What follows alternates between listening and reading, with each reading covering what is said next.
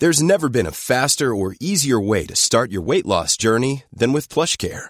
PlushCare accepts most insurance plans and gives you online access to board-certified physicians who can prescribe FDA-approved weight loss medications like Wegovy and Zepbound for those who qualify. Take charge of your health and speak with a board-certified physician about a weight loss plan that's right for you. Get started today at plushcare.com slash weight loss. That's plushcare.com slash weight loss. plushcare.com slash weight loss. Hi, I'm Lawrence Dallaglio, host of the Evening Standard Rugby Podcast, brought to you in partnership with QBE Business Insurance. The show is available to listen to now and right up to the end of the season when the winners of the Champions Cup will be crowned at Tottenham Hotspur Stadium and the fight for the Premiership title will be decided at Twickenham. QBE is one of the world's leading insurers and they will help your business build resilience through risk management and insurance solutions. Subscribe and download now wherever you get your podcasts. Thanks for listening. ES Audio. From the Evening Standard in London, I'm Mark Blunden, and this is the leader.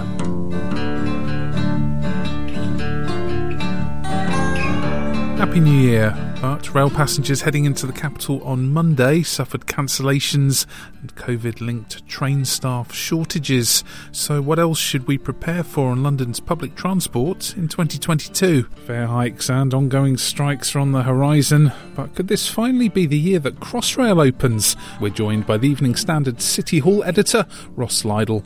So, Ross, it's been a bit of a sluggish start to Jan 22 on the railways. What's been the issue today? I think it's fair to say that if anybody was trying to get into London, certainly on the mainline railways, to get back to work this morning after the Christmas and New Year break, they would have faced something of a struggle.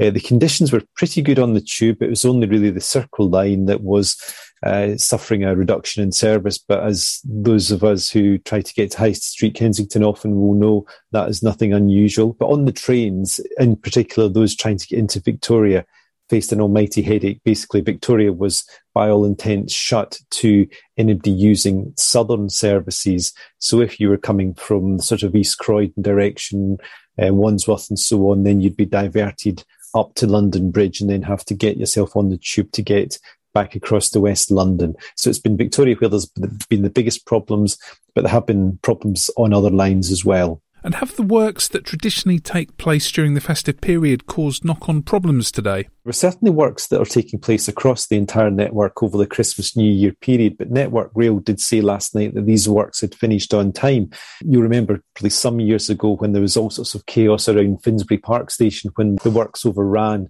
and uh, there was extreme displeasure with Network Rail. Since then, it has made strenuous efforts to avoid such chaotic scenes repeating themselves. And uh, there's no indication this morning that there was any terrible work overrun. Rather, what's happening here is that some of the train operators, such as Southern and GTR, its parent company, had taken the opportunity to essentially, with passengers already knowing they can't use services between Christmas and New Year, they ran, if you like, they rolled over the uh, disruption. Uh, so it went from upgrades into cancellations that were planned, but due to COVID in particular, staff shortages from Omicron. And basically, what the operators were saying is that they thought it was better to announce in advance that some services would not run to their normal destinations and that there would be um, reduced frequencies so passengers knew before setting off where they would end up and the fact there'd be fewer trains rather than them actually turning up, standing on a platform and waiting in vain for the train that never arrived. Now we have these rail and tube fare increases to look forward to. How much extra should we be budgeting for now? What is due to happen is that the, the rail fares are due to go up by 3.8% and the tube by 1% extra. And that is because of the deal or one of the TFL bailout deals that was signed Mark, back in sort of May, June of last year that meant that the tube fares would be 1% higher than the rail fares. So basically for Londoners, we're looking at 4.8% increase year on year, uh, which is not great at all at a time when many of us have not seen their wages rise whatsoever. So that's going to hurt. The only benefit, again, of course, is that if you're working from home or at least some of the week, then you won't quite feel the same impact on your wallet as you might otherwise have done. But it's certainly a disincentive to get back on the tube five days a week when already expensive fares, you know, TFL admits its fares are, are the most expensive of any world city, are going to go up by about 5% almost. Well, and in Turkey, commuters in Istanbul have been hit with 20% fare hikes, so count your blessings, I suppose. Also, we've got this long strike still rumbling on. What's the nub of the issue between the RMT union and TFL? The RMT, which has called this strike, and it's had, I think, six different stoppages sort of towards the end of November and throughout December over the the rotas used to staff the night tube has announced basically that it's preparing to restart in the middle of this month and keep going right until June.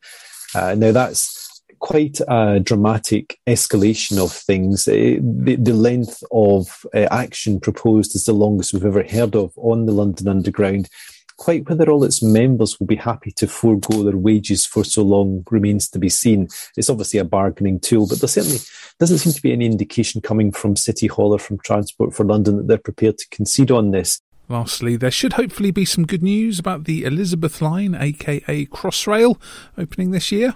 TFL's promise, and this is the promise from it's been made personally by Andy Byford, the TFL commissioner, is that it will open in the first half of 2022. And so he's saying basically by the end of June it will definitely be open in terms of its central section. Obviously there are the sort of eastern and western spurs already run crossrail trains but called TFL rail. So you can get in from Shenfield to Liverpool Street and from Heathrow into Paddington on what will be the crossrail trains. But essentially what we're talking about here is these trains then running through between Paddington and sort of uh, Whitechapel on to Abbey Wood and through to Liverpool Street. So it'll be going under the West End. And yes, we can't wait. Um, what did happen towards the end of last year was that they had this what they called a six month opening window between January and June. That then got shrunk slightly to between February and June. So basically, they ruled out any hope of an early re- an early opening this month. They've still got a lot of tests to do. One of the issues they had is they need to do several sort of fire safety checks involving uh, many hundreds and thousands of passengers in stations and on trains and do pretend evacuations to make sure everything is safe. And obviously that is compromised by COVID as well, that they cannot have too many people together while Omicron is still raging through the capital. So that could well be delayed. We expect to get an update on this in the next two or three weeks, just exactly where they are. But I don't expect we'll actually get an opening date named even until Easter time. So I think it will be May or June is the most realistic time when we'll actually see Crossrail open and become the Elizabeth line. And uh, hopefully the Queen will be there to uh, perform the opening ceremony.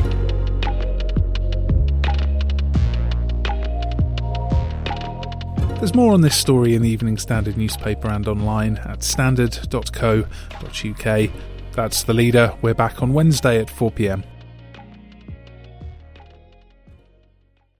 Hi, I'm Lawrence Dallaglio, host of the Evening Standard Rugby Podcast, brought to you in partnership with QBE Business Insurance. The show is available to listen to now and right up to the end of the season when the winners of the Champions Cup will be crowned at Tottenham Hotspur Stadium and the fight for the Premiership title will be decided at Twickenham. QBE is one of the world's leading insurers and they will help your business build resilience through risk management and insurance solutions. Subscribe and download now wherever you get your podcasts. Thanks for listening.